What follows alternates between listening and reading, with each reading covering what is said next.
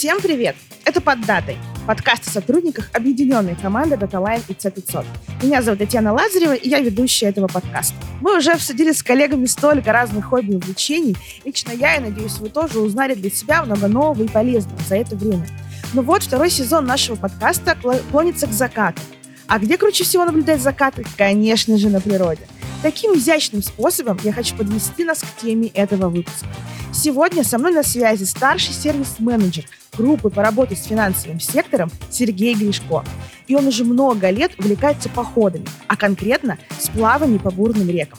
Сегодня мы попытаемся разобраться, что это за вид так, э, такого активного отдыха, насколько он безопасен и кому обязательно нужно его попробовать.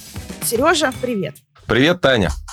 Мой первый традиционный вопрос. А, расскажи, пожалуйста, нашим слушателям, как ты пришел в команду, чем сейчас занимаешься и какие функции выполняешь? Ох, какой вопрос интересный. Я пришел в команду, можно сказать, силой в процессе объединения наших организаций из э, сервис-дирекции компании ЦХД. Попал в вашу команду. Очень рад. Занимаюсь сопровождением клиентов. Работаю в подразделении, которое занимается финансовым сектором под руководством Алексея Шувалова. Вот, все хорошо. Сопровождаю клиентов. Скажи, пожалуйста, а что тебе больше всего нравится в работе и какие есть трудности? На это у нас выделено два часа, да? Поплакаться я, конечно, могу. Да, трудности есть, они решаемые. Основные трудности – это разный подход у наших организаций к тем или иным задачам. Ну, работаю, сглаживаем эти трудности. Пока все получается. Супер. Ну, я же правильно помню, ты еще и молодцом года стал в этом году. Ну, это все злые языки. Да? Ну, в любом случае, я тебя поздравляю. Это, это клево. Спасибо. Ну что, перейдем к нашей основной теме беседы. А, сплавы по горным бурным рекам. И самый первый вопрос будет самым важным. А, скажи, пожалуйста, что круче, рафт, катамаран или каяк? Или байдарка еще, или сабборд. Слушай, ну на сабборде по горным рекам, это я бы посмотрела. Ну, если в плане крутости, то, конечно, на мой взгляд, это каяк. Потому что он позволяет проходить наивысшие категории сложности, причем в самом потоке. Я сразу, я не каякер, и на нем только пытался сидеть. Так что, на мой взгляд, конечно, каяк круче. Там самая молодежная, активная тусовка. А, у них свои направления. А, они ездят э, на специальном транспорте, может быть, видели такие растаманские фургончики вот разрисованные. То есть там... Своя культура, свой мир. Своя культура, да. У меня двоюродный брат, он как раз-таки каякер, он причем инструктор в одной из известных школ. Он такой инструктор-любитель. Очень много интересного и видел, и слышал, и знакомился с людьми. Да. Ну, если по крутости, вот именно там движуха, это каякеры. Скажи, пожалуйста, а как ты решил заниматься э, сплавами и почему именно ими? Все дело в алкоголе. Водный туризм, водный туризм – это ленивый туризм. Там можно загрузить несколько ящиков пива, поставить сзади удочку воткнуть и плыть отдыхать да, если на моторе, к примеру. Вообще, что такое туризм? Начнем, в общем-то, с самого начала. Есть такая шутка, да, что туризм – это перетаскивание тяжести в свободное от работы время собственными силами и за собственные средства. Вот, ну и водный туризм – это, естественно, там перетаскивание тяжестей уходит на второй план. Как начал заниматься? Вообще в школе участвовал в туристических кружках, ходил очень много в походы, в основном в пешие. И нас, оказывается, что тогда в советское время, ну, в конце советского времени, все эти кружки были оказывается, горных стрелков готовили, да, так людей, которые, Правда? которые могут так ориентироваться. Вот, что это да, было. это же такая программа была. Почему так туризм был в школах развит? Потому что людей учили ориентироваться, э, там пересекать реки, подниматься по ответственным склонам, вот уже с детства. Поэтому это так здорово финансировалось, и везде все было бесплатно. Ходил в школу, нравилось, все себе отморозил, конечно же, да. И потом забросил на много лет. И как-то в очередной отпуск, лет, наверное, 10-12 назад, просто в одиночку решил пойти с коммерческим сплавом. Нашел компанию в интернете, пошел, понравилось, не на сложную реку. И с того года один-два раза в год обязательно хожу куда-то. Ну, если получается, на майские.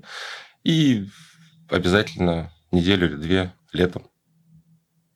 Вот такая грустная история. Слушай, ну вот э, как ты в начале ответа сказал, да, э, удочка, там ящик э, какого-нибудь светлого фильтрованного, водичка, лодка, моторка, это одна история.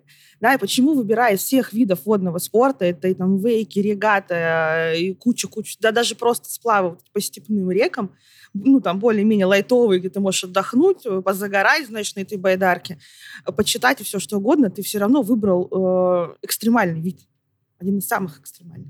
Я не говорил, что я выбрал прям самый экстремальный вид. Я же не каякер. Я могу пройти и на байдарке в какую-нибудь двухнедельную спокойную поездку. И на три дня могу сходить на какой-нибудь там День независимости России по нашим подмосковным рекам. Просто бурные реки – это помимо удаленных...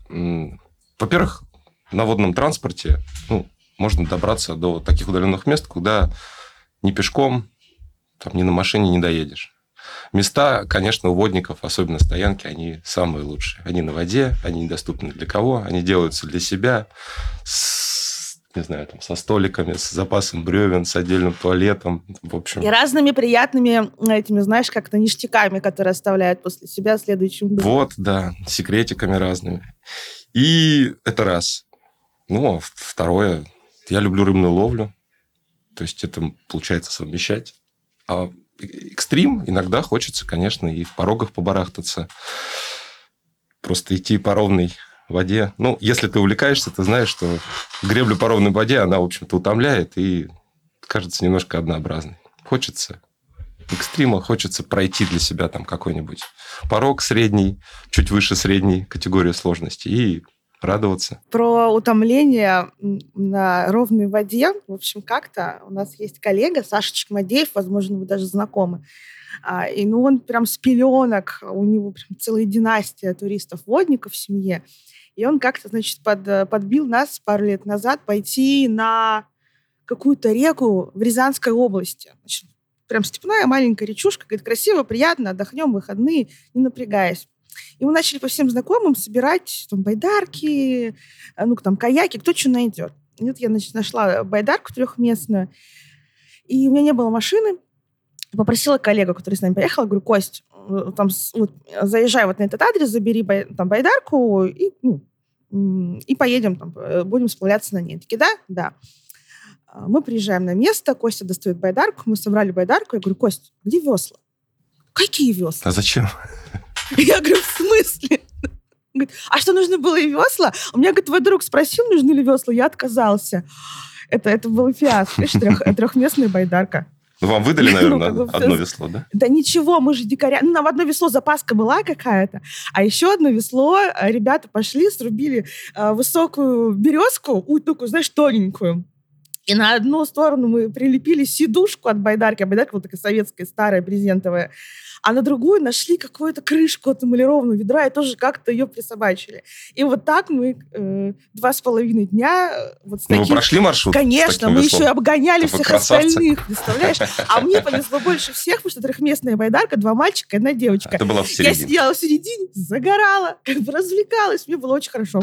Здорово. А, вот, вот такая история про тихую воду. Я тоже был участником пару раз таких вот так называемых алкатуров, когда люди приплывают на место, забывают планы снаряжения, начинает идти снег какой-нибудь в мае, и они остаются на все три дня на этой стоянке. Ну, видишь, мы, у нас девиз э, «Слабоумие отвага», мы решили, что даже так мы обязательно дойдем. Класс, мой любимый девиз. А скажи, пожалуйста, вот ты сказал, что начал с коммерческого сплава, да, первый раз ты пошел в коммерческий сплав. У тебя наверняка уже появилась какая-то своя группировка, с которой вы плюс-минус постоянно ходите. Или ты продолжаешь э, ходить просто с платными группами? Конечно, появилась своя группировка, э, появилось свое снаряжение, то есть байдарка, там, все сплавные комплекты, весла, жилеты, там, все это, естественно, есть. Но летом, то есть группировка, она есть, она чаще всего там, собирается в своем большинстве, но последние два года так получается, что я вот хожу один. То есть и пандемия, и дети, и отпуска не совпадают. То есть я продолжаю да, ходить часто с коммерческими группами. И это очень даже неплохо, потому что всегда люди новые, а в походах, ты, наверное, сама знаешь, они открываются чуть ли не в первый день. То есть не нужно там 2-3 месяца общаться с человеком, чтобы понять, кто он. он на любой там, критической ситуации или, наоборот, в какой-то очень приятной, он раскрывается намного быстрее. Да, коммерческие группы. А какие ты минусы видишь в коммерческих группах? Я вот честно ни разу не... Ну, то есть мы даже когда брали просто инструктора там, да, и оборудование, мы ходили все равно своей командой, своей компанией. Вот, вот так одна я никогда ну, не принимала участие в сплаве с незнакомыми мне людьми. Ну, очень зря. Тогда, получается, ты идешь куда хочет большинство, а не на ту реку, какую хочешь ты. Да, то есть придется подстраиваться, приходится. Минус коммерческих групп. Ну, я попробовал многих. Есть что рассказать, но если буду перечислять, это будет какая-то реклама, антиреклама. Но вообще, конечно, коммерческие группы, они их минусы в том, что ну, у них есть определенный план, и они не будут от него отходить. То есть, если там назначена однодневка, она и будет однодневка, да. Он не пойдет тебе навстречу, если ты рыбак, там, увидев красивый порог, там, постоять за ним и там, лишние полдня сделать стоянку, либо там при желании баня. То есть, ты привязан к какому-то определенному плану, и для инструктора он тоже как-то не откроется для тебя полностью. Да, ты для него там очередная группа, одна из 20 лет э, за сезон. И, ну, не знаю, у меня получалось так, что с большинством инструкторов я там продолжаю общаться там, до сих пор, и бывает, что и по два, и по три года ходим. Вот. Но есть и плюсы в коммерческих группах. Чаще тебе не приходится драть котлы. Вот я ходил в этом году, вообще были такие инструкторы, которые бились за право приготовить еду. Один из них, там девушка, она шеф-повар в вегетарианском, в мирной жизни, не в походной, шеф-повар в вегетарианском кафе в Петрозаводске. А второй вообще имел там собственную сушу-сеть, суши, суши, ну, таких закусочных. Вот. И действительно, они бились за право э, приготовить еду. Это была какая-то борьба двух поваров там откуда доставались какие-то экстремальные приправы. Было очень вкусно, очень здорово.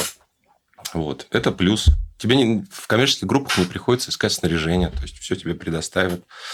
А, тебе не приходится изучать лоции, там, думать, где остановиться, изучать там стоянки. А если она занята одна-две, то есть идти там ночью там, на следующую, да, то есть искать в темноте. То есть, ну, все идет как-то по плану. Все вот за тебя все продумали. Ты только греби, получай удовольствие, ну и выполняй какой-то определенный набор там, базовых работ по лагерю. А как семья относится к твоему увлечению? Ну, наверняка на какие-то там, да, э, а, простые сплавы вы можете вместе сходить. Больная тема. Больная не в плане, что плохо относится, а в том, что я могу много рассказать на эту тему. Например, до встречи со мной моя супруга была гламурной московской чикой, которая ездила только по Франциям и изредка по Таиландам. И вот когда мы познакомились, я повел ее на сплав, да. А куда, Карелию, если в Карелию? В Карель, Карелию, на реку, да. Достаточно, ну, средний сложно для Карелии достаточно сложную. Их столько было. на реку Керить и Белое море.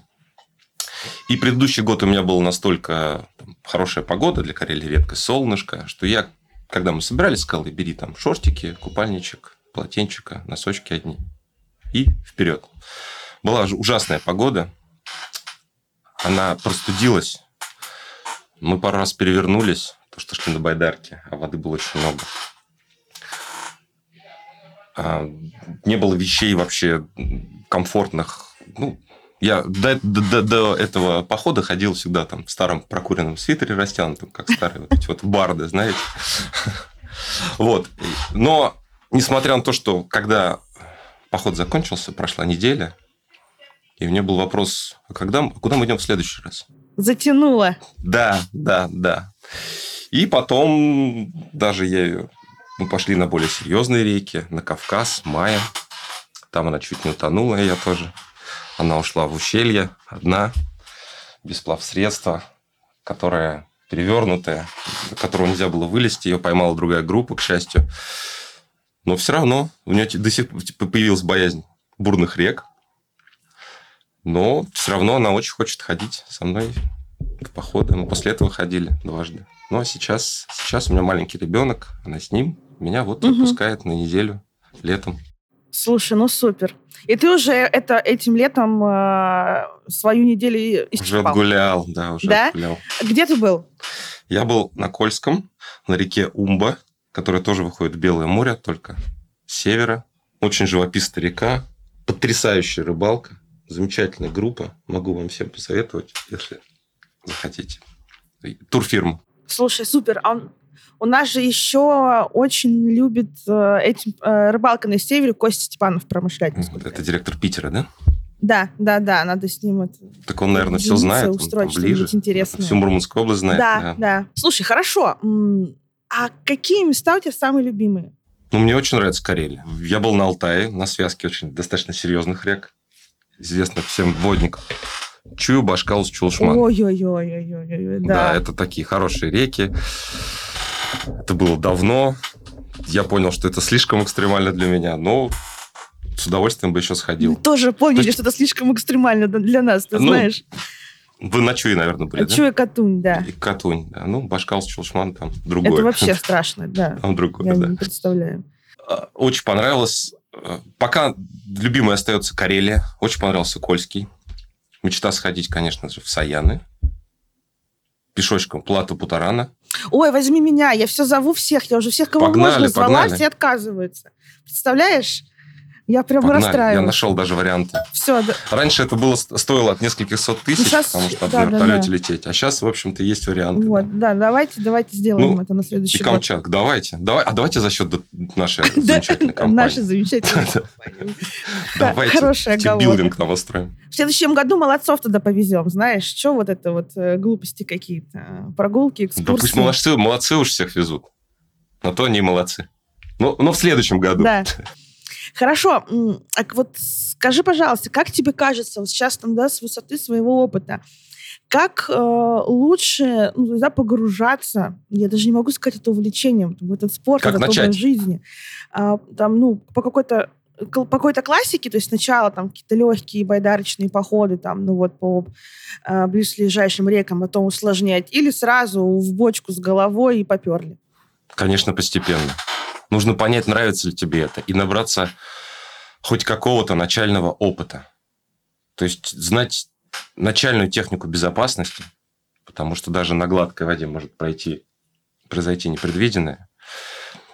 Понять, насколько тебе вообще комфортно находиться вне дома, потому что ну, бывают походы, где и там 10-12 дней без связи, бывают автономные походы и на месяц больше, но это уже другие рекламы. Конечно, постепенно. Я бы, если по рекомендации, ну, я бы рекомендовал попробовать действительно с, там, с двух-трехдневных э, поездок по Московской, Калужской, э, либо там Рязанской области. Есть действительно интересные классные реки, ну, с какими-то перекатиками, с маленькими порожками. Вот. Либо с начальной Карелии, то есть это вот Умба, ой, не Умба, э, Шуя. Да, да. Суна, вот такие вот реки. А потом ты поймешь, там, нравится тебе это или нет, закупишь обязательно уже какое-то снаряжение свое собственное, которое может тебе... А снаряжение, кстати, зависит вот, понравится ли тебе поход или нет. Как говорят туристы, нет плохой погоды, да, есть плохая одежда. Правильно. Или плохое снаряжение. А второй закон знаешь туризма, да? Нет? Не бывает холодной воды. Холодная вода, она твердая. Вот, если хорошее, хорошее снаряжение, да, то есть, в общем-то, и ледяная вода в 5 градусов, она дискомфорта первые 20 минут не вызовет. Слушай, я, я не слышала в таком, э, ну, в такой интерпретации э, этот закон. Но я как человек, который 8 марта искупался без гидрика в Северном Ледовитом океане, могу сказать, что, наверное, может, даже если я слышала, мне как-то не страшно. По случайности? Нет, это, это был осознанный выбор. Это все Огненная вода виновата? Нет, нет, абсолютно нет. Ну, представляешь, быть, быть как бы в точке, ну, где, которая географически называется Северным Ледовитым океаном, и не искупаться в нем, ну это вообще, как так можно? Класс. Ты прям с тобой плата по тарану не страшно, покориться да? еще до, до выезда. А, меркантильный вопрос. А вообще, насколько вся эта история дорогостоящая? Вот как, да, вот мы сейчас проговорили про Путарана, которая стоила там, да, сотни тысяч буквально пару лет назад, чтобы, туда, чтобы там можно было оказаться. А, там, что, как дела обстоят со сплавами? Да, в общем-то, все очень бюджетно. Если идти с коммерческими группами, а не с коммерческими, это еще дешевле. Но больше геморрой, как мы обсудили, да? То Карелия это 10-20 тысяч. Вот там 7 до 12 дней. Ну, плюс поезд, сигаретки и беленькая. А в Кавказ на Майске это тоже тысяч 15-20. Да, плюс дорога. Алтай это уже от 30 тысяч, плюс перелет дорогой. То есть это все очень бюджетно, все очень здорово в плане денег. А что касается снаряжения, тут, конечно, есть подвох. Как я и сказал, я ходил всегда. В чем? В старом 20-летнем свитере, каким-то брезентовом еще отцовском, там, отцовских штанах. У меня тоже была семья, оказывается, вот тут. Туристы до мозга костей. Такие старые закалки. Вот. Ну, а как-то мне знакомые подарили на какой-то на день рождения карточку магазина «Сплав», сертификат на 3000 рублей. И когда там пришел потрогал все это вот хорошее снаряжение, одежду, спальники, палатки своими руками, ковриками, я стал там оставлять каждую зарплату. То есть, пока не накупил на много-много денег снаряжения, я не мог успокоиться. Да, это тоже очень заразно. Это когда девочки попадают да, в магазин с э, да, э, туфель, да. так э, и туристы попадают э, в магазин всяких походных классных штук. Да, да. Но сразу это не стоит делать. Нужно попробовать, действительно. Сходить в один поход, чуть-чуть посложнее, определиться, какое судно тебе нравится. У каждого свои преимущества. Мы вот так с тобой как-то погрузились в подробности. Но а я хотела тебя еще попросить рассказать э, нашим коллегам э, вообще, что из себя представляет сплав по бурным рекам. Предыстория. Когда мы собрались э, компанией коллег на Алтай на сплав, Кирилл Шацкий решил взять с собой удочки. Но он, он думал, что мы действительно будем сидеть, значит, э, на рафте, и, и там, значит, за нами будет удочка, и он нам будет жарить по вечерам рыбу. На чуе. Который, которая белая и непрозрачная вся, да? Вот да. Вот. да.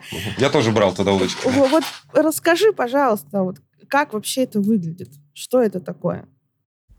Что именно? Как удочки нет, нет, в чуе как, закинуть? Как, как вообще выглядят сплавы, ну вот именно по горным, по бурным рекам? Как группа встречается знакомится, выпивает обязательно. А, на воде ни в коем случае, естественно. Я поняла, почему у нас было столько проблем с, вот, вот с этим походом, потому что мы не пили. Я могу про Алтай рассказать, как там были настолько опытные водники, что я их слушался, я учился у них. Да, это был 14 год. Как встретились нас в аэропорту, естественно, в аэропорту порте, в аэропорту. Встретились, познакомились, нас отвезли, привезли. Доставка была потрясающая. Выдали снаряжение. Полдня рассказывали про технику безопасности. Полдня пили. На следующий день выход. У вас были, у вас были люди, которые в первый раз? Нет, у нас были все достаточно опытные товарищи. Ну, то есть такого такой сложности реки мы, конечно, большинство увидело первый раз. Мы туда шли своей практически группой, ну, где-то 50% группы было знакомые, которые познакомились за год до этого на Тихой Карельской реке. Но при этом все равно полдня вам читали технику безопасности. Ну, в кавычках, конечно. Это Рассказывали. Листочек. Угу. То есть какие-то азы мы все знали, естественно. Слушай, а различается как-то ну, вот, э, техника безопасности там, да, на, на тихой бурной воде? Главное правило – не пить на воде при подходе к препятствиям, она не отличается. При подходе к препятствиям обязательно быть в каске и в застегнутом жилете, на чуе катуне ноги держать в привязках, ну, не привязках, то есть держаться за что-то ногами, да, ну, в случае переворота идти лиц, ногами вперед, весло не терять, что держаться струи при обнаружении затишья пытаться выгрести на берег. Все просто. Если вдруг расческа, то есть завал из деревьев, это единственный случай, когда нужно перевернуться лицом и постараться запрыгнуть на нее. Что маловероятно, но все же. Техника безопасности, она везде простая. Это, ну, это нужно, это нужно попробовать. Надо перевернуться разок. Это надо вот в чуе оказаться, да, вот в этих бурунчиках, чтобы, Или чтобы все забыть и сделать, и сделать все по-своему. Да, да, да. да. А, вот, раз мы пошли про там, да, перевернуться и оказаться в воде и попробовать это, в воде там есть, да, какой-то не просто там река, э, да, которая течет, течет, где-то бурно, где-то нет. А, есть целая классификация препятствий, которые встречаются на бурной воде. Можешь про них рассказать чуть-чуть и сразу назвать свое самое любимое и самое неприятное? В этих препятствиях самое, ну, классификация сложности ошибочно считается, что это классификация, то есть есть от 1 до 6, да, где препятствие первой категории э, самое легкое, шестое, шестое Б, например, вообще непроходимые, условно, да, смерть, ну, условно. Да, да. Ну, вот опять же ошибочно. Видишь, ты говоришь, что смерть. Считается, что чем выше перепад и опаснее препятствие, тем выше категория сложности. Вообще, если углубляться, то категория сложности препятствий, ну, там, до 4-5 категории, она считается не от перепада высот, а от сложности прохождения. То есть, где нужно там уйти в улово, там, там резко там, траверсом уйти на другой берег. То есть, о сложности прохождения, а не самой сложности там, от опасности препятствий. Я проходил до пятого. То есть, вот как раз-таки на Алтае, да, то есть до пятого удавалось. А какой был еще вопрос? Что самое сложное? Что самое любимое и нелюбимое? Вообще, какие они бывают? Вообще, какие они бывают? Потому что никто, кроме нас, ну, еще парочки людей, которые окунулись вот с головой, про них не знает. Что там вообще можно встретить? Там, там что только. Это нужно видеть. Я не знаю, как передать. Каждое препятствие, каждый порог, он уникален. Он... Самое любимое в нем – это вот ждать встречи с ним. И когда... А самое нелюбимое – это когда видишь его и понимаешь, что, в общем-то, это полная же. То есть, туда лезть не хочется. И такое бывает и ходишь, себя уговариваешь там, идти или не идти. И очень важно, да, понимать степень подготовки. То есть, если действительно страшно, а это хорошо, если на берегу страшно, то лучше действительно обнести препятствия. И такие случаи тоже бывают. Потому что река, она непредсказуема. От уровня воды препятствие может плюс-минус плюс-минус два, две категории легко принять. Вот. Ну и для байдарочников всегда пишем плюс один им сложнее всех. Ты знаешь, вот мне тут всегда было интересно, кто ходит по бурным рекам на байдарках. Я. У меня есть байдарка. Это, мне кажется, мой любимый, любимый плавсредство. Да? Я вообще не представляю. Мне кажется, это вот прям очень сложно. Вот это самое классное, да. Часто, часто происходят кили, часто потеря снаряжения плохо привязанного, да. Ну, да, да. Зато ты сидишь низко, ты чувствуешь всю мощь потока, ты можешь легко управлять байдаркой. Катамаран, рафт. Ну, тут я соглашусь. Конечно, катамаран, рафт, при этом, ну, они такие утюжу, Самое главное, что ты называю. полностью контролируешь то есть проход. Если на там, катамаране, ну, как понесло и так понесло, да, в общем-то, по-хорошему. Если, если это не какие-то действительно спортивные, серьезные группы, то байдарка дает всю остроту ощущений для меня самое страшное, вот, вот то, что, вот знаешь, я всегда боюсь. Оф-топ, я, я, я... Камней. Камней? Нет, да, камней я боишься, вообще нет? всегда боюсь воды. Я, я очень плохо плаваю. Я как я начала сплавляться, у меня там своя есть история. А, надо мной, ну, как бы в школе это все было плевать, умею плавать или нет. Но заходила по колено в воду, там выходила, знаешь, там где-нибудь на обычной реке Аби. А когда пошла в универ, мы начали ездить на Алтай. Ты сибирячка. Да, точно. да, я родом из Барнаула, и поэтому Алтай, ну, как бы это было там в те времена, знаешь, чуть ли не единственное место, где можно было плюс-минус там как-то бюджетно отдохнуть. Что ты сел три с половиной часа, и ты уже в горах. И когда мы начали ездить с студентами, и надо мной все начали ржать, потому что как бы, ты плавать не умеешь вообще, что, что за фигня? И один из э, моих друзей подошел и говорит, слушай, ну раз ты не умеешь плавать, но тебе хочется, и тебе интересно там как-то взаимодействовать с водой, иди в водные походы. Ну, на тебе э, каска, на тебе спасик, у тебя в руках весло, то когда даже если ты выпала, ну, когда ты сама собой не утонешь, не будешь паниковать, все с тобой будет нормально. И вот так я там оказалась. И я, я приняла все. А, там, не знаю, э, бочки, даже вот эти страшные рассказы про сифоны, которых я никогда не видела, но там где-то они есть, знаешь. Ну, вот. Но э, дикий панический страх у меня вызывают воронки. Особенно, когда их прям видно, когда они эффектные. Э, у меня фантазия очень богатая, и когда я представляю, что вот это вот меня сейчас должно, понимаешь ли, унести туда до дна, и хрен знает, где оно находится, я прям выхожу и готова идти пешком до Барнаула. если я ее вижу. А, а ну, как бы с остальным как-то страшно, страшно, но ок, ладно, что не, наверное, выгребем. Воронки это вот такие вот небольшие ну, ну, э, завитки небольшие, с обратным течением. Ну, я знаю, я знаю, не, я их видел, точнее, только там на видео а, это на Катуне пни, да, вот там, где тебя, там, где катамаран полностью засасывает двойку, да, и выплевывает где-нибудь метров через 200 вместе с людьми в лучшем случае. Я тебе, я тебе потом видел видосик на YouTube. Вот эти воронки я, ты боишься? Увидел, я, да, у меня, я когда это увидела, я спать не могла. Я говорю, господи, мы туда поедем, мы в этот порог не пойдем. Ну, как бы я его пройду пешком. Я, я туда не пойду. Ну, это прям стрёмно выглядит. И, и как-то меня это вызывает панику. Вот если у тебя, были ли у тебя такие случаи, когда вот прям ты смотришь такой, м-м, на нечего. Рассказываешь, конечно, страшно. Теперь я тоже боюсь воронок. Да, бывали случаи, когда я обносил. Страшно, конечно, бьет по собственному эго. Как же так? Пришел на реку, а остались какие-то непройденные препятствия. Такое бывает. Вот. Мне больше всего, конечно, завалы на, на, на струе пугают завалы, так называемые расчески, это намного страшнее. И вот на Кавказе с женой попал под такой, и после него она ушла, да. Пока я... мы висели на морковке, она же спас конец, она же конец Александрова. Нас не могли вытащить двоих. Я сказал, все, я пошел, держись. Отцепился, кое-как вылез. Поворачиваюсь, а ее уже нет. Она ушла. Вот. И очень страшный, вот как раз на Алтае есть когда подмывы под берегом, когда сильный прижим, а там прям вот такие мешки есть водяные. Прям под скалой, куда прям прижимает, и выбраться очень... Ну, да. Есть варианты, конечно. Ну и котлы. Ты видела большие котлы, которые держат по несколько суток? Да. Видела?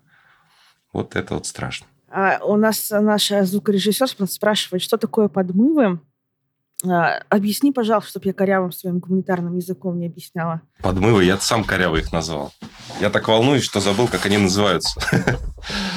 А, где есть прижимы течения к скале за много-много веков лет, там промываются течением в камне э, ямы. Ну, не ямы, а вот... Ну, почти небольшое карманы, углубление, карманы, карман, пещера. Карман, пещера, который, да, если тебя занесет, выбраться очень тяжело потому что на тебя давит поток, ты прижат этим потоком, да, к стенке. Э, да, ходит легенда, скалы. что надо, что надо скидывать с, э, спас-жилет, срывать и уходить на донную струю. Ну, не знаю, как это реально сообразить под водой в темноте, когда тебя там куда-то прижал. Я не представляю.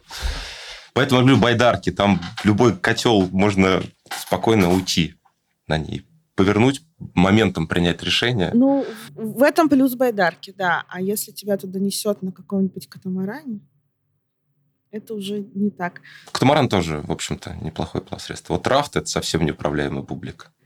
Мы на рафте сплавлялись по Чуе. Я тоже. Это был увлекательный аттракцион. Я вчера перед, перед как раз нашим подкастом пересматривал видео и понял, что мы плыли абы как. Мы половину порогов проходили по-чешски. Это нам инструктор так сказал. Это не выруливать куда-то, а если серьезный спад, мы просто падали на дно, держались и проходили идеально все пороги. Ну, на Чуе, да? Блин, а вот нам так... На Башкалсе Челышмай. А, на Чуе нам так не советовали, ты знаешь. Мы как, как смерть. На Чуе мы справлялись. Она широкая, большая. Слушай, давай немножечко отвлечемся от опасностей. Конечно. И поговорим про обратную сторону медали, приятную. Про кайфули? Про кайфули. Ну вот, допустим, для меня там, да, э, самое крутое, это, конечно, виды. А, ты, то, как ты видишь природу с воды, не сравнится с тем, как ты видишь ее с берега это вообще другой ракурс, и горы выглядят по-другому, и масштаб кажется другим. А если заходишь в какой-то там, да, а, каньон или, или ущелье, это вообще фантастическая красота. Что там, да, помимо песен у костра, не знаю, там, да, возможности передышки, держит тебя? Вот какие плюсы в сплавах?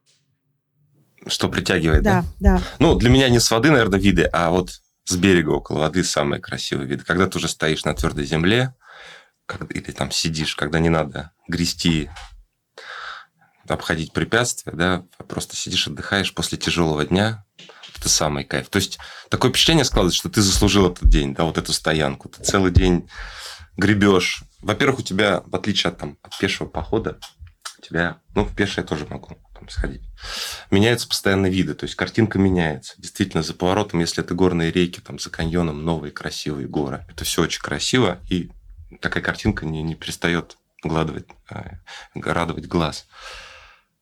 Это и после тяжелого дня остановиться, съесть вкуснейшей еды, может быть, свежеприготовленной рыбки, посидеть у костра, узнать коллег вот этих вот своих временных союзников получше, там обзавестись действительно новыми друзьями. Я, у меня сейчас там друзья, это лучшие, это действительно вот походники, с которыми там 8-10 лет уже дружим, там от 30 до 60 лет. Вот. Это виды, природа, ягоды, грибы. Это всегда в изобилии в той же Карелии, например.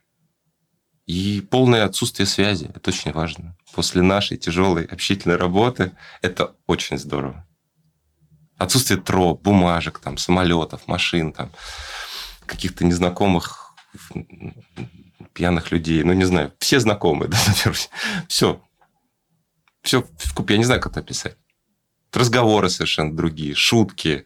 Наверное, знаешь, вот а, есть такая штука, присуща не только водным, там, там, водникам, туристам, да, но и пешим, и другим видам. А если вы встречаетесь там на тропе, а, или там рядом ночуете, абсолютно незнакомые люди сразу автоматом становятся тебе, ну, вот, приятелями. У вас нет вот этого, знаешь, там, притереться, как-то там чем-то познакомиться вы сразу в каком-то, знаешь, общем э, пространстве оказываетесь, да, в каком-то общем мире, где ты автоматом уже знаком, готов друг другу там помочь, подсказать, э, поделиться чем-то, и это, это вообще нормально. Какая-то норма в этой, в, этой, в этой тусовке, в этом обществе. Все верно. У, у туристов это так. Единственное, у коммерческих групп все-таки стараются они дистанцироваться друг от друга в избежании конфликтов между там, участниками. Ну, коммерческие инструкторы все-таки стараются, да, разводить группы. Если стоянка занята, только в крайнем случае это проситься куда-то там соседиться. Но ну, если такое происходит, конечно, обычно это очень веселые совместные времяпрепровождения, там, знакомства, да, обсуждения, там, дележ последними запасами, все, помощь там другим. Обязательно. Обязательно. Кстати, насчет чем, э, чем можно заняться. Вот, например, в этом походе, в последнем по Умбе, это, наверное, все девчонки оценят. К нам у нас попалась э, парочка, парень с девушкой, э, профессиональных танцоров. И мы две дневки изучали танцы. То есть нас ставили, включали колоночку, пока движение, и мы все, вот там, 20 человек, разучали танцы, так что я теперь знаю основу бачаты, латиноамериканские танцы могу там показать. То есть для похода это было вообще как-то совсем уникально, это но очень правда. весело. Да. Я представляю, проходят мимо а, вот эти, знаешь, группы туристические. Суровые, видят, суровые как, водники да, опытные, да. да. Как на, а на берегу... На бережочке бачату танцуют. Под латинскую музыку, да, мы танцуем бачату, крутим там девчонок, или они нас, да. И группа попалась такая, да. В последнее время очень много... Раньше считал, что туризм – это удел суровых, бородатых мужиков, которые поют песни Акуджава под гитару. Ну, сейчас все, все наоборот. Девушки, ходите в походы. Согласна. Да, там лучшие Сог... женихи. Подтверждаю. Реклама, это, это рекламный став. Мне заплатили. Заплатили мои холостые коллеги, да. А назови, пожалуйста, пять качеств э, хорошего водника. Пять качеств Я буду придумывать, можно? Ну да, да, попробуй. Да. Как-то вот я как-то так не готовился. Ну, обязательно спокойствие, дружелюбность. Мне кажется, для любого туризма турист очень важен. Физическое состояние не обязательно, если ты не занимаешься этим профессионально. Я даже не знаю, любовь к природе, то есть ну, туда должно тянуть, да? Это умение быстро принимать решения, это очень важно. Вот при прохождении препятствий, когда что-то идет не по плану. Ну и, наверное, последнее – это умение взять на себя ответственность. То есть бывают случаи, когда ну, даже инструкторы терялись. Ну, правда, это было в пеших походах чаще, и водных. И, в общем-то, продавить свою точку зрения и там, убедить сделать так, пробить это препятствие, а не обносить там 4 часа. Да, я, знаешь, я бы, наверное, я со всем этим согласна, я бы сюда еще добавила, наверное, готовность прийти на помощь. Uh, у нас была исключительная ситуация, которая повергла меня в шок. Я надеюсь, что я не переру, потому что несколько лет прошло. Но мы когда подошли на Чуи к бегемоту, uh, вместе с нами подошли... У меня к нему свои счеты тоже есть. Слушай, мы прошли его... Там, нач... где мост, да, такой да, маленький? Да, мы от начала до конца прошли его самосплавом. Поверь а, мне, вот. после на... наши чувства не заменит ничто. Э, с, нами в этот же момент на разведку пошли, ну и остановились, соответственно, перед мостом. Два э, мужика, они на каяках были, и еще, по-моему, кто-то на, на катамаране мы что-то, а мы все это посмотрели, примерно, да, прикинули, что и как мы будем делать, пошли э, к нашему рафту, они остались стоять по разным э, сторонам берега. Естественно, когда мы сразу, сразу под мостом переворачиваемся и нас там несет, они а просто... страховки не было, что ли? А страховка Вашей? ушла, а, ну, а страховка ушла дальше, они ждали нас, ну, примерно, знаешь, ну, в улове, ну, посередине порога. Угу. И что с вами будет случиться у моста, да? Вот подумали. А, а там негде было встать, вообще негде. Там бесп... угу. мы, там, мы оценили, что там бесполезно вставать, их бы унесло раньше, чем мы прошли, и мы бы где-нибудь просто поцеловались бортами, и, конечно, все бы там полегли. И, значит, эти все люди а, значит, с морковками в руках стоят на берегу, хоть бы один гад кинул. То есть они чуть ли не с попкорном проводили нас вот так, понимаешь, за поворот, и все. И мы, наш а, там инструктор, наши ребята на страховке были, в, знаешь, у них было такое искреннее детское возмущение. Такие, да блин, да как так? Ну даже не попытались. Ну просто вдруг кто-нибудь, ну хоть как-то мог бы там где-то вылезти пораньше и не испытывал на себе все прелести, как бы, да, всех э, ступеней этого порога. Но нет.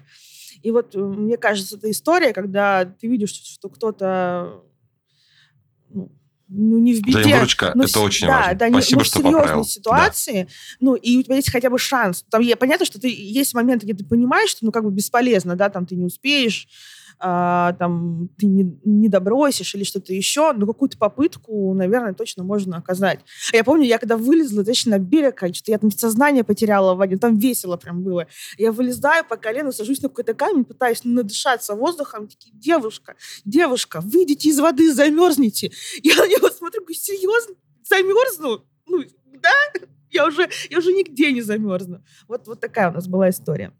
Слушай, а вот ты сказал еще про интуицию, очень интересно. Можешь развить тему? Почему, ну вот сейчас э, расскажу опять же слушателям, да, э, э, все равно, ну, как бы, да, вот, ну, э, есть определенный набор правил. Э, туристы-водники, конечно, выглядят с берега психами, которые бабочку показывают э, пьяным отдыхающим на берегу и там, да, уходят дальше. Э, но там есть определенные правила, которые нужно соблюдать э, на воде. И вот как тебе кажется, вот это был один из моих вопросов, вот это вот соблюдение всех правил, как двигаться, как вести себя там, да, в каком из препятствий, там, где бочка, где что-то еще, а, всегда ли нужно слушать там капитана и так далее. Вот если ты безуказ... безукоризненно соблюдаешь эти правила, ты всегда гарантированно в безопасности? Или все-таки интуиция где-то может тебе что-то подсказать, и где-то интуиция права, и где ну, и установившиеся правила нужно нарушить? Очень длинный вопрос у меня получился. Надеюсь, ты понял, что я хочу тебя узнать. Угу. А еще я туда ем. Да, вот я почти понял твой вопрос. Ну, эм, при соблюдении техники безопасности, например, в Карелии, вряд ли что с вами случится. Это точно. Потому что все пороги там промывные. Э, через там 100, 200, 300, 400 метров они обязательно превратятся опять в тихую, спокойную воду. Если ты вывалился и отцепился от сплавсредства и соблюдаешь технику безопасности, с тобой вряд ли что-то случится.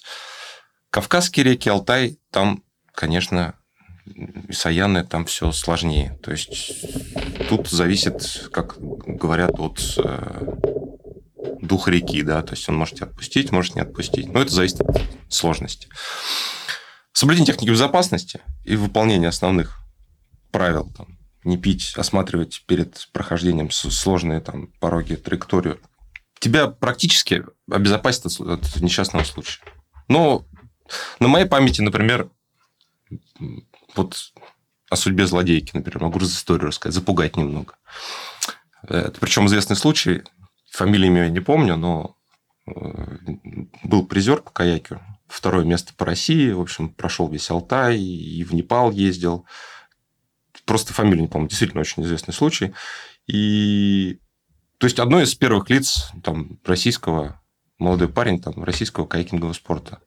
И на какой-то подмосковной реке на сборах просто делал эскимосский переворот и ударился головой о камень. Хотя там... И все. И, в общем-то, парализация и смерть. То есть просто на обычно... на... без... Э, Я не знаю деталей, может быть, действительно без каски. То есть вот, вот простейший. Просто делал обычный переворот без течения, без всего. Вот. Да, и такое бывает. То есть техника на воде это придумывали, конечно, это, это все писалось кровью. Наши предшественники ходили по бурным рекам, все эти составляли правила не просто так. Их очень желательно соблюдать. Слушайте команду инструктора, если пойдете. Да, обязательно застегивайтесь, одевайте каски и не паникуйте. Все будет хорошо. А лучше ходите с опытными товарищами, они вас всему научат. И бачате, и на воде себя вести правильно.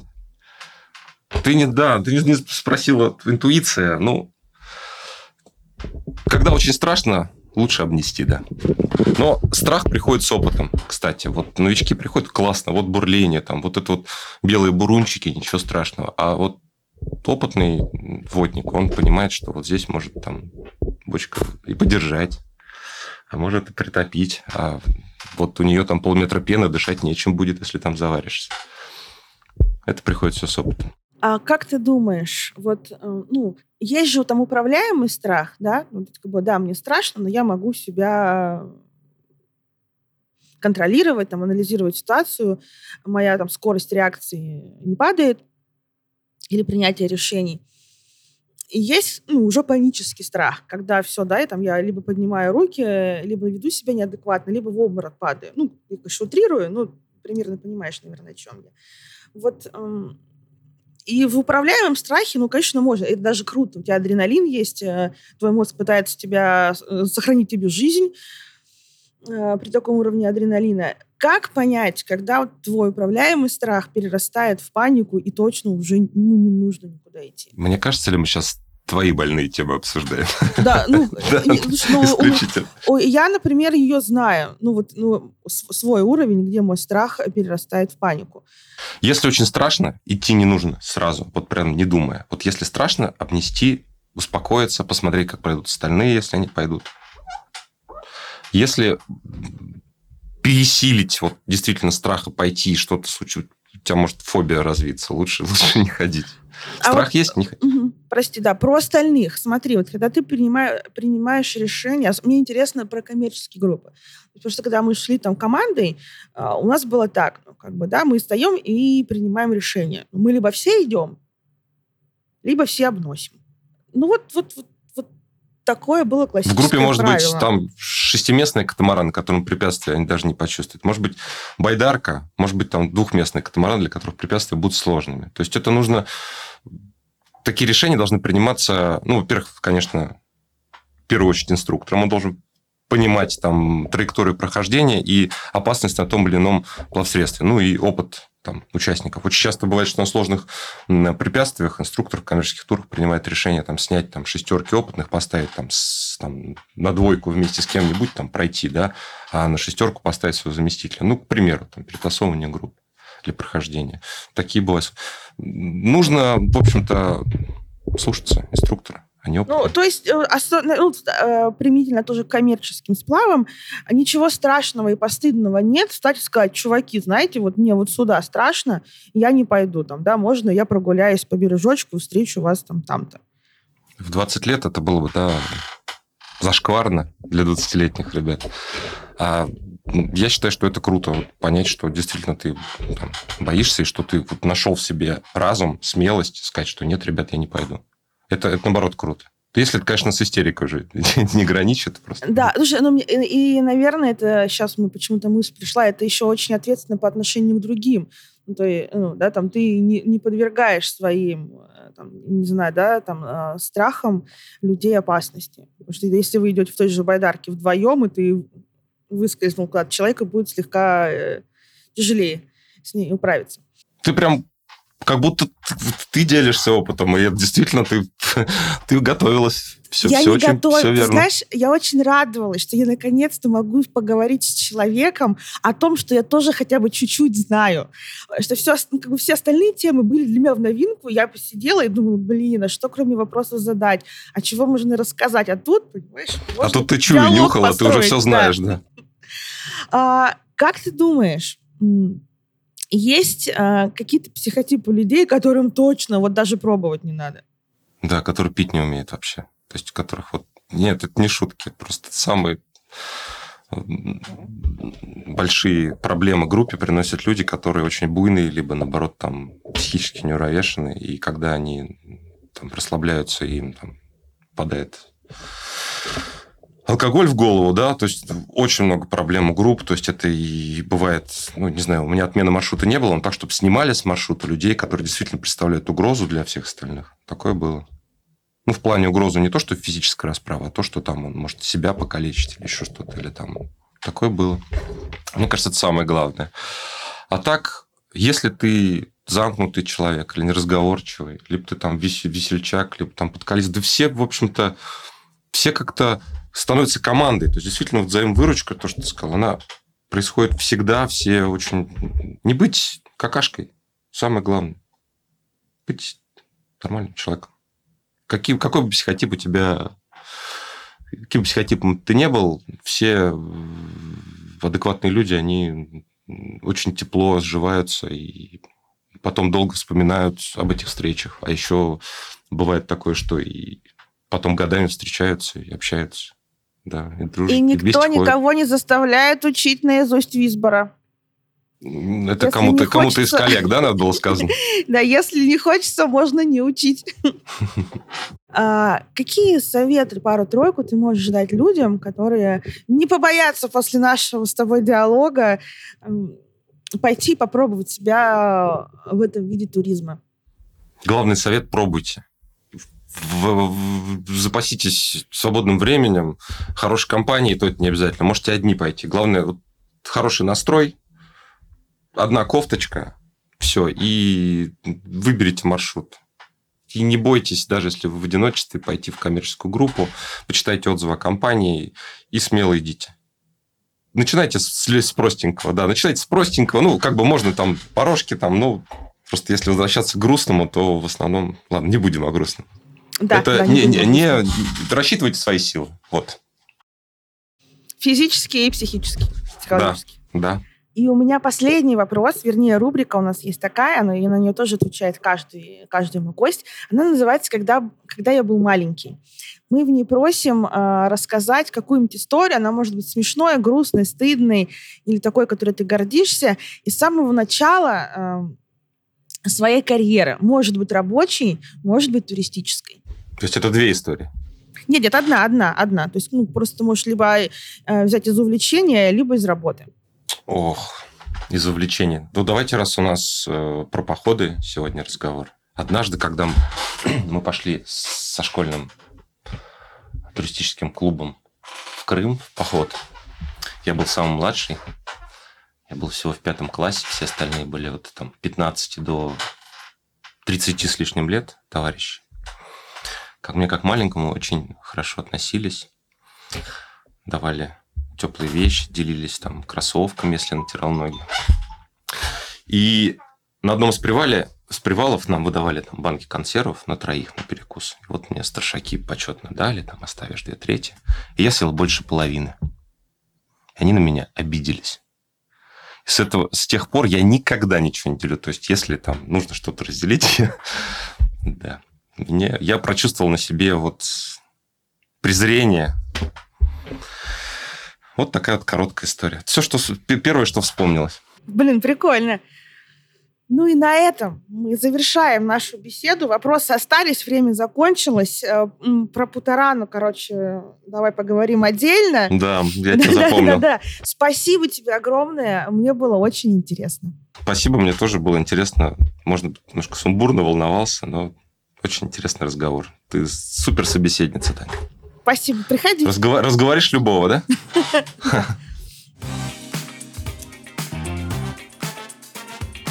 Это был девятый эпизод второго сезона подкаста «Под датой».